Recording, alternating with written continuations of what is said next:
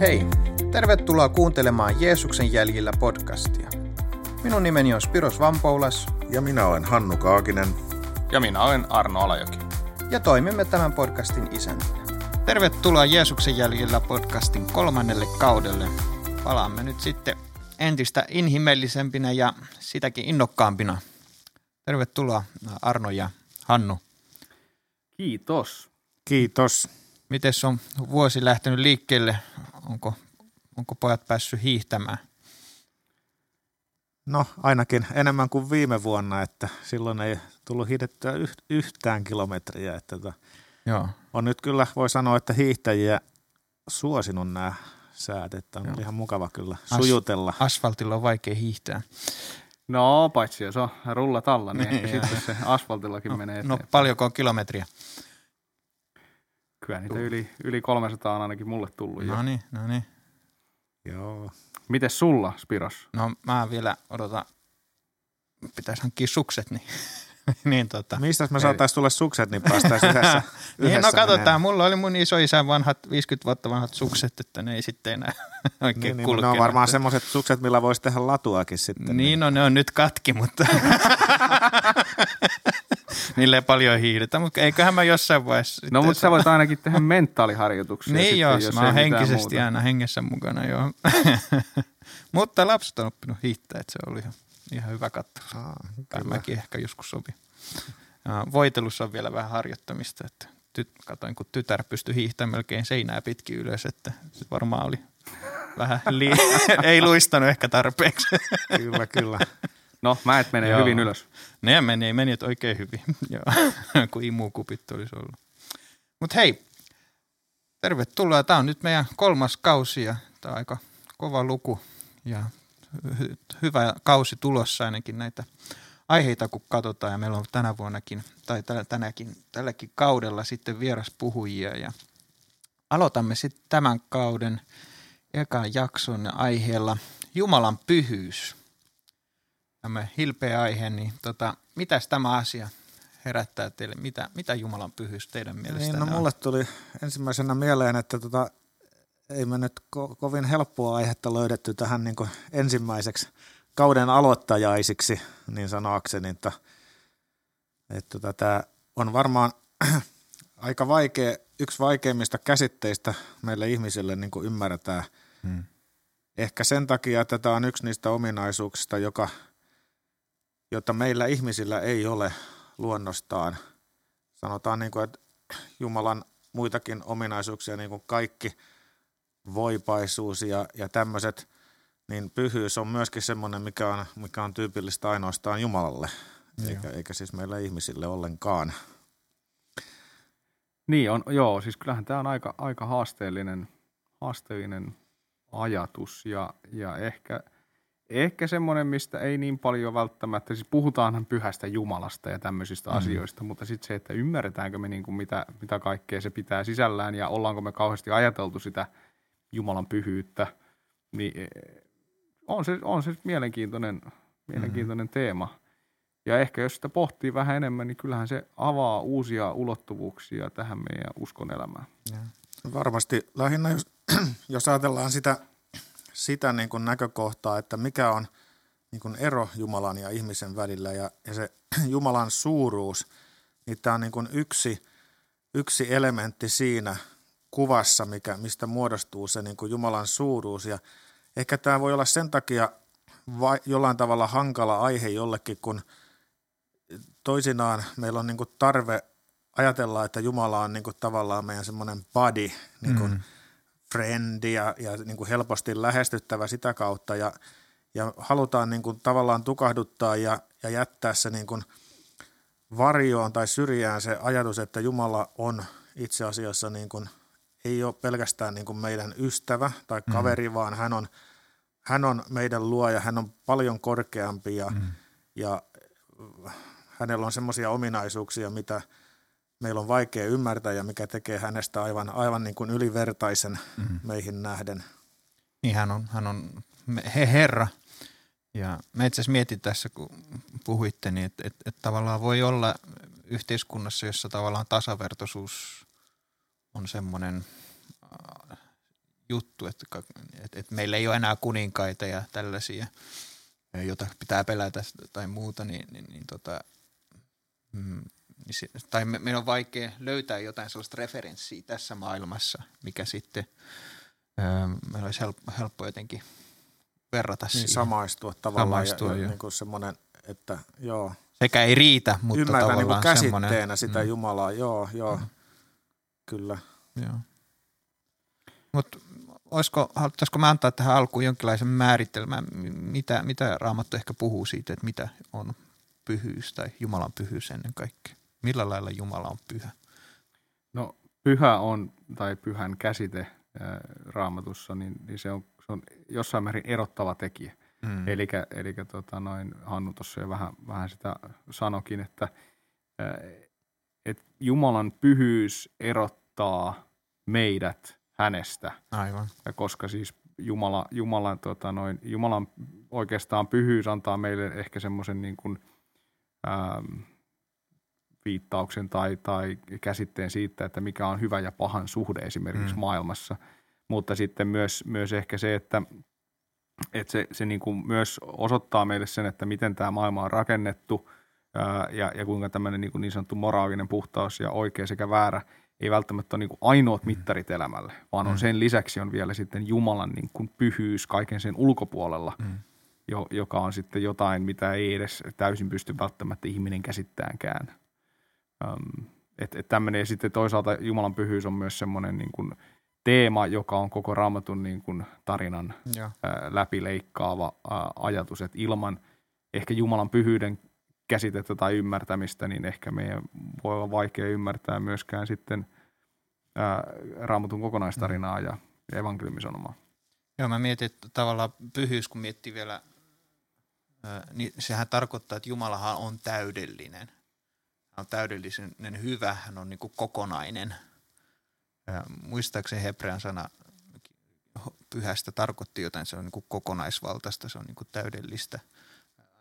Tämä tulee ainakin englanninkin kielessä, se tulee holy, että se on whole, niin kuin kokonaisuudessaan hyvä, itsessään hyvä. Ja nyt sitten kun meillä on ihminen syntiinlankemuksensa kautta onkin, ää, ää, mikä se on, niin kuin, äh, kapinoi Jumalaa vastaan, niin, niin, niin hän, ei, hän ei enää kestä siinä Jumalan, Jumalan pyhyyden edessä. Ää. Niin, siis t- tässä on vielä sekin, että, että noissa niin kuin, vanha, tota, noin, raamatun teksteissä myös tulee esille se, että, että kuinka niin kuin, Jumalan pyhyyden kanssa tekemisessä olema, oleminen, niin, niin se on, se on tota, noin – jossain määrin se on tappavaa. Siis mm-hmm. Siis siinä mielessä, että sä et voi vaan niin kuin olla Jumalan pyhyyden kanssa ilman niin kuin mitään, mitään tota noin, tiettyjä, ää, tiettyjä niin kuin asioita, jotka tehdään. No lähtökohtaisesti tässä viitataan, viitataan tai viittaan siihen niin kuin sovitus, sovitustyöhön siihen, että sun syntisyys, joka on se este, joka käytännössä, jos, sun, jos sinä syntisenä ää, meet Jumalan pyhä, pyhän läsnäoloon, niin se pyhä – ei vaan yksinkertaisesti pysty niin kuin olemaan samassa tilassa sun kanssa, joten toisen on pakko synti ei pysty olla. Niin, niin no siis no, synti ei pysty olemaan, niin. mutta siis kuitenkin se on no, Joo. asian kaksi niin, eri niin. näkökulmaa, Joo. mutta et, et ne ei voi olla samassa tilassa. Kyllä. Joo, ja, ja tota, tuohon tuli tuommoinen ajatus just tuosta, että kun, kun me ihmiset yritetään määritellä Jumalaa, että sehän on meidän niin kuin se ongelma – usein yksi semmoinen ydinongelma, että me yritetään niin kuin määritellä, että mikä, mikä Jumala on ja mikä Jumaluus on.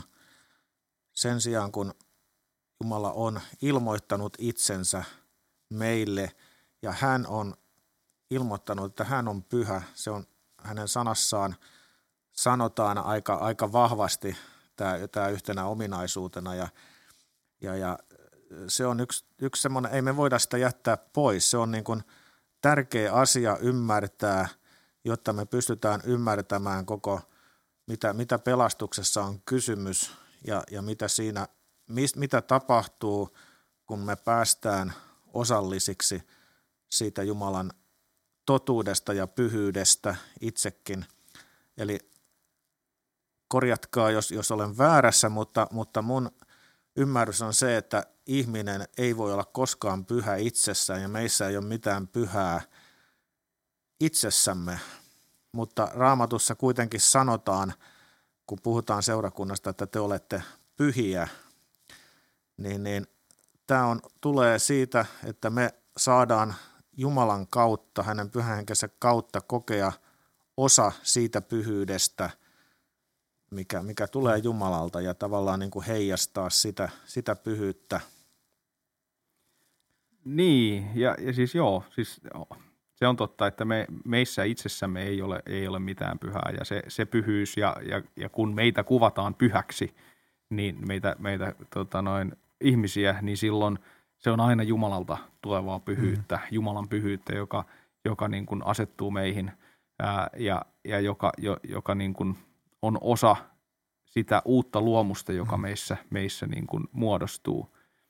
Mutta se on, se on lähtökohtaisesti se on niin kuin Jumalalta tulevaa, mm. Jumalalta annettu meille. Ähm, mutta tässä on paljon niin kuin tässä ää, pyhyysteemassa ja siinä, että et, et miten, sitä, miten sitä kuvaillaan, kuinka tärkeää se on, niin, niin siellä on, siellä on niin kuin, lähtökohta on se, että meidänkin pyhyys on, ja, ja pyrkimys pyhyyteen on sen tähden, että Jumala voisi olla meidän kanssa. Mm. Jumala halusi olla ihmisen kanssa jo luomisessa, jonka tähden Jumala siis loikin koko ihmiskunnan.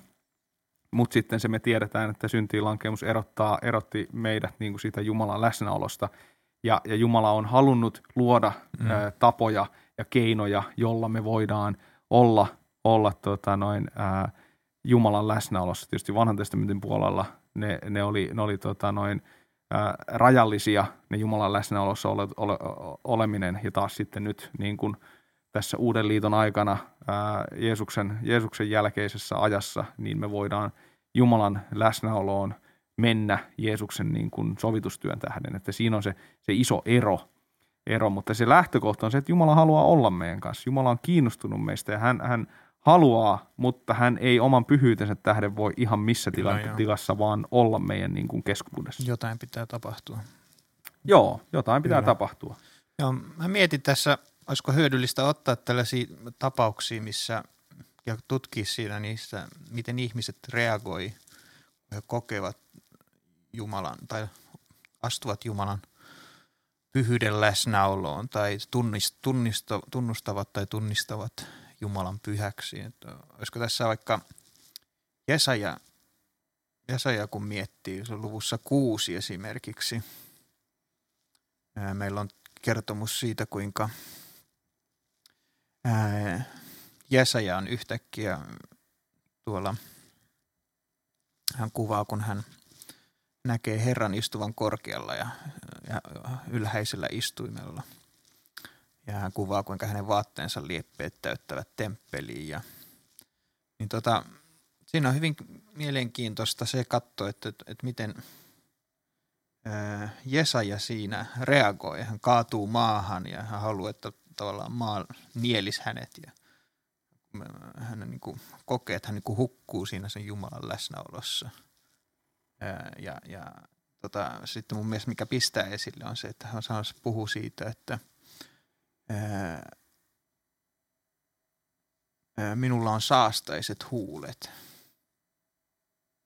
Ja sitten ei pelkästään riitä se, vaan hän sanoi, että minä asun kansan keskellä, jolla on saastaiset huulet. Ja ne on saastaiset vaan siksi, koska hän on nähnyt kuninkaan Herra Sebaotin. Niin, tota, Eli voidaanko sanoa näin, että hän, se on se oma ehkä tämmöinen – itsereflektio siitä, että huomaa kuinka se oma syntisyys on niin erilaista siitä Jumalan pyhyydestä, kyllä, mistä kyllä. hän on niin kuin nähnyt pienen vilauksen. Niin, tässäkin hän näkee vain pienen vilauksen Jumalan pyhyydestä, mutta siinä näkyy just se kontrasti. Kun me astutaan Jumalan valoon, niin se meidän pimeys ei kestä siinä. No, mutta mistä johtuu sitten se, että äh, kun muuten niin kuin vanhan testamentin teksteissä ja, ja tämä pyhyysteeman niin kuin ympärillä, jos, jos oot niin kuin – pyhän kanssa tekemisissä ilman, että, että sua on niin kuin, sun asioita on sovitettu, niin sä kuolet käytännössä. Siellä on monia esimerkkejä siitä, että niin se pyhän kanssa tekemissä oleminen ilman, että sä oot puhdistettu, mm. niin, niin saat, saat tota, kuolet. Niin, niin tässä tapauksessahan Jesaja ei kuole. Toki se on tietysti tietynlainen visiokin ehkä. Se on, se on tietty näky. Mä sanoisin tässä näin, että kommentoisin ainakin tähän näin, että, että Jesaja saa rauhan vasta, kun enkeli koskettaa hänen huuliansa sillä tulisella kivellä tai hiilellä, miten se nyt sitten on oikein paras, paras käännös on. Ja mehän nähdään jotain vastaavanlaista, kun Pietari kohtaa Jeesuksen. Jeesus tulee ja, ja näkee Pietarin kalastamassa ja hän sanoo, että no heitäpä ne verkot toiselle puolelle. Pietarin sitten, että no just joo, että okei. Voi kuvitella, että miten hän reagoi siihen mm. koko ammattikalasta ja sitten joku rappi tulee ja sanoo, että heitäpä tonne, niin saat kalaa. Mä oon kuule heittänyt koko illan joka puolelle sitä verkkoa, että, että, että sinänsä vähän jännä nähdä, että yllättävää, että hän edes heit, suostuu heittää toiselle puolelle ja, ja se kalasaalis täyttyy ja tulee toinenkin vene sinne vierelle. Ja, ja tota, kun me nähdään se reaktio, hän tunnistaa siinä, että nyt on joku korkeampi voima tässä kyseessä – Ää, niin sen sijaan, että hän hyppää veneestä ulos ja tarjoaa Jeesukselle tämmöistä sopimusta, että kuule kerran kuussa, kun käyt täällä vaan ja heitellään verkot ihan millä puolelle haluat, niin 50 prossaa sulle ja 50 pinnaa mulle. Niin, tota, niin sen sijaan hän kaatuu maahan ja, ja hän itse asiassa, no, tämä kertomus on Luukas 5 ja 8, hän, mitä hän sanookin on se, että mene pois minun luotani Herra, minä olen syntinen mies. Ja sitten itse asiassa Jeesus vielä rauhoittaa ja mitä hän vastaa on, on ää, niin mitä hän sanokaa siinä. Ää, ää, Jeesus vastaa, että älä pelkää tästä lähtien, sinä olet ihmisten kalastaja. Eli tavallaan hän mun mielestä tässä voidaan nähdä sellaista rinnakkaisuutta tähän Joo, Jesajan kokemuksen Tässä oli varmaan, varmaan niin kuin myöskin heijastu se, että mikä oli, oli tuohon aikaan niin kuin se ymmärrys. Ja, ja he olivat tietysti tutkineet vanhaa testamenttia ja, ja tiesivät, että miten se Jumalan pyhyys ilmeni. Ja, ja nyt on mielenkiintoinen, tietysti haluaisin kysyä teiltä, että tota, kun nyt me ajatellaan Jumalan pyhyyttä ja, ja – meidän ei tarvitse pelätä niin kuin lähestyä Jumalaan. Millä tavalla tämä niin kuin eroaa teidän näkemyksen mukaan niin kuin nyt? Eli me, meillä on sama Jumala. Jumala on muuttumaton ajasta aikaan. Meillä on sama Jumala kuin kun oli silloin, me nähdään näitä tapauksia vanhassa testamentissa, mutta eihän meidän tarvitse nyt pelätä, eikö niin, että että me kaadutaan kuolleita, kuolleena maahan, jos me lähestytään Jumalaa väärällä tavalla tai jotain tämmöistä. Joo, siis totta, eihän ei, se meidän ei, ei pidä ja ei tarvitse pelätä sitä, koska meillä on niin kuin täysin eri tilanne sen mm. tähden, että, että se täydellinen, tavallaan jos mennään vähän taaksepäin siihen, että, että, että niin kuin, ää, vanhan testamentin aikaan – se, se Jumalan pyhyys, no Jumala sanoo muun muassa Israelin kansalle, että olkaa pyhät niin kuin minä olen pyhä ja haluaa erottaa heidät, heidät niin kuin kaikesta muusta mm. ja haluaa, että et, et he vois olla niin kuin Jumalan kansa, Jumalan, Jumalan niin kuin läsnäolossa. Ja, ja Jumala itse asettuu heidän keskuuteen asuun. Hän asuu mm. siinä telttamajassa ja kulkee heidän kanssaan. Hän on myöhemmin sitten temppelissä. Ja, ja se niin kuin – jos me, me, me ajatellaan sitä, että, että, että siihen niin kuin Jumalan läsnäoloon menemiseen, siihen on annettu tietyt säädökset, että sun piti tehdä tiettyjä asioita tietyssä niin kuin järjestyksessä, jotta sitten sä niin kuin vältit sen, sen tota noin, ää, seuraamuksen siitä, että, että sä meet niin sanotusti epäpuhtaassa tilassa Jumalan, Jumalan eteen.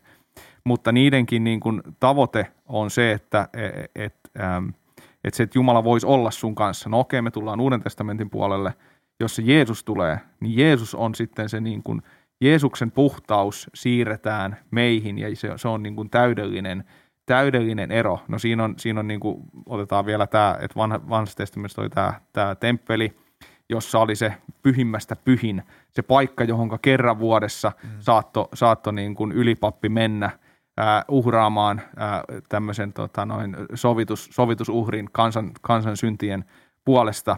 Ja silloin kun Jeesus Jeesus kuolee ristillä, niin tämä väliverho, joka erotti pyhimmästä pyhimmän kaikesta muusta temppelialueesta, niin se poistuu. Eli tavallaan se tarkoittaa silloin sitä, että, että me päästään siihen ää, siihen niin kuin pysyvästi sen pyhän kanssa tekemisiin Jeesuksen kautta, joka taas niin kuin on täysin erilainen tilanne ja se, se muuttaa sen meidän suhtautumisen. Mutta sitten tämä niin kuin myös ehkä se, että jos ei me olla tätä niin kuin yhtään pohdittu, niin tämä niin kuin Spiros aikaisemmin sanoi, niin se saattaa myös nostaa meille semmoisen ajatuksen siitä, että, että me ehkä vieraannutaan jonkun verran siitä pyhän käsitteestä, koska se, mm. se ei ole meille niin kuin, me ei jouduta sitä samalla lailla ajatteleen kuin, kuin vaikka sitten israelilainen, joka, joka joutui miettimään sitä, että het, hetkinen, voinkohan mä mennä Jumalan eteen, koska siellä oli vanhassa testamentissa puhutaan, puhutaan tämmöistä rituaalista epäpuhtaudesta ja sitten noin moraalista epäpuhtautta.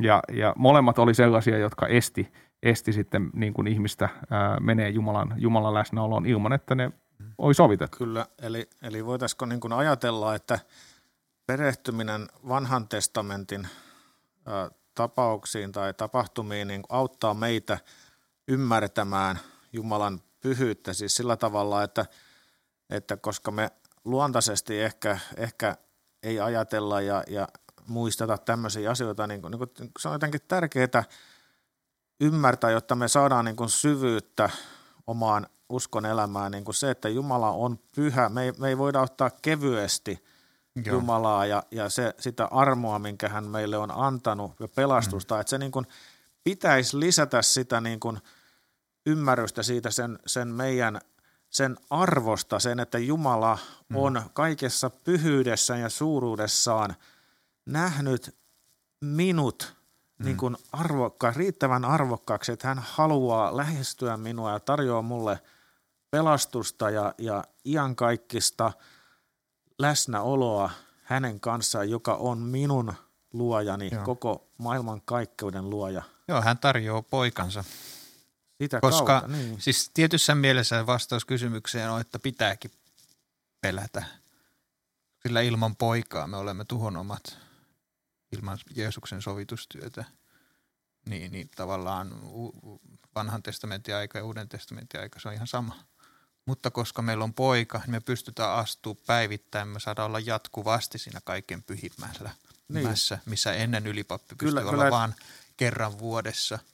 No, mutta siis, ja kyllähän Jeesuskin viittaa siihen Jumalan pelakoon, siis siihen, että, että tota, noin hän sanoo, että älkää pelätkö sitä, joka voi niin kuin tuhota tämän ruumiin, vaan sitä, joka voi, voi tota, noin meidät, meidät mm. niin kuin, ä, tuomita iankaikkiseen. Kyllä, joo. Että et, et samalla tavalla, mä, tuli, tuli tämmöinen ajatus mieleen niin kuin, vähän niin kuin vertauksena, että et okei, jos tämä niin kuin sussa kuulija tai, tai meissä herättää ahdistusta tämä ajatus, mm. niin mä vertaisin tätä siihen, että me ollaan niin kuin merellä veden varassa ja, ja siinä on niin kuin pelastusrengas. Mm. Että onhan se ahdistava ajatus, että jos me päätetään, että me ei niin kuin tartuta tähän pelastusrenkaaseen, mm. mutta sitten jos me tartutaan siihen – niin se on mitä turvallisin ja, mm. ja, ja, ja paras asia tavallaan, että siinä se, se niin kuin ahdistus, ahdistus mm. kaikkoa tai tulisi yeah. kaikkoa ja, kaikota ja se pelko siitä, että me turvaudutaan Jumalaan ja, ja tartutaan kiinni siihen mahdollisuuteen, jonka hän meille antaa. Kyllä. Eli se ahdistus tulee siitä ajatuksesta, että no, jos mä haluan tietoisesti kääntää ja olla tarttumatta siihen pelastusrenkaaseen, niin, niin onhan niin. se ahdistava ajatus ja sehän on se, minkä Jumala on halunnut meille antaa sen, sen kutsun ja tietoisuuden, että, että meidän tulee, tulee niin kuin kääntyä hänen puoleensa. Onhan tämä mun mielestä, ehkä jos me halutaan tuoda tähän lähemmäs meidän kontekstiin, niin Lutherhan on hyvä esimerkki, kun hän on lopulta sitten vihitään pappisvirkaan, niin hän, hän kertoo, kuinka hän, hän sitten pitää sen ensimmäisen Jumalan palveluksen, hän on liturgina siinä ja hän kohottaa sitten maljan ja leivän ja alkaa pitää sen, aikoo pitää sen, mikä se on, anaforan, eli hän siunaa sen viinin ja leivän.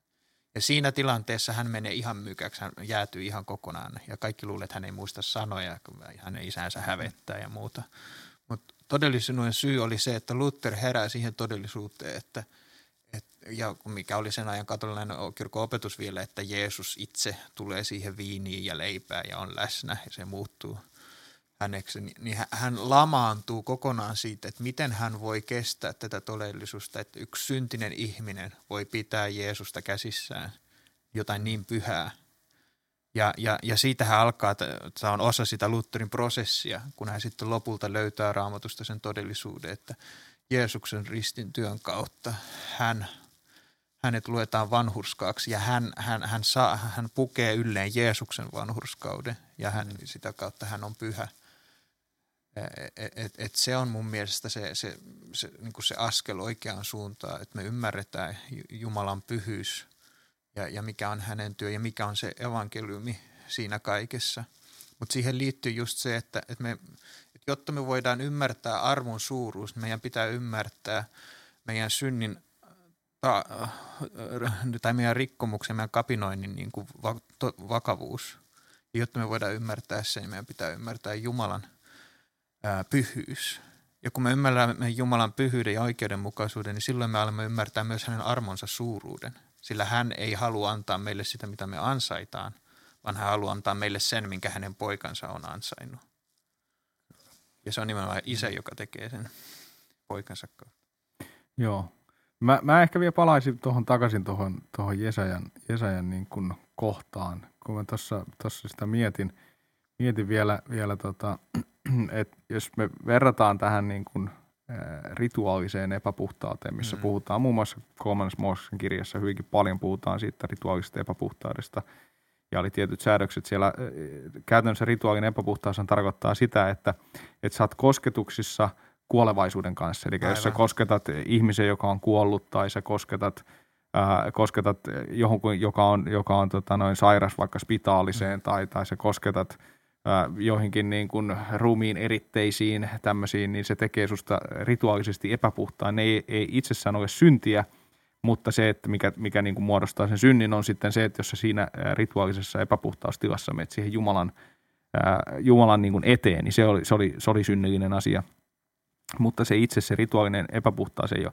Ja, ja käytännössä se tarkoittaa sitä, että kun sä kosket johonkin, mikä on epäpuhdasta – niin se tekee, sinun se, se epäpuhtaus siirtyy suhun. Mm. Mutta nyt sitten kun Jesajan kohdassa tämä, tämä enkeli koskettaa, koskettaa Jesajan huulia sillä, sillä ää, tota, tulisella hiilellä, niin, niin se ää, puhtaus siitä tulisesta hiilestä siirtyykin Jesajaan. Aivan. Ja, ja tämä on oikeastaan ensimmäinen kuva vanhassa testamentissa siitä, että miten se puhtaus siirtyy, siirtyy tota noin, ää, johonkin niin kuin toisin, että tavallaan menee toistepäin.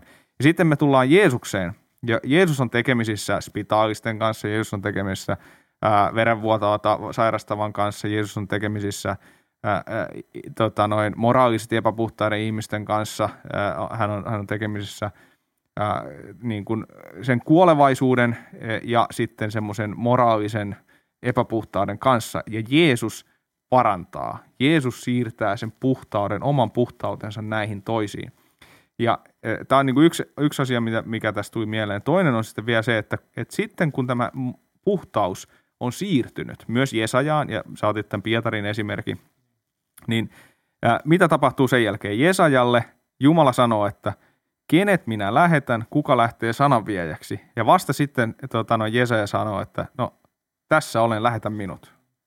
Samaten Pietarilla hän kutsuu hänet niin kuin Jeesus on se, joka antaa hänelle valtuudet.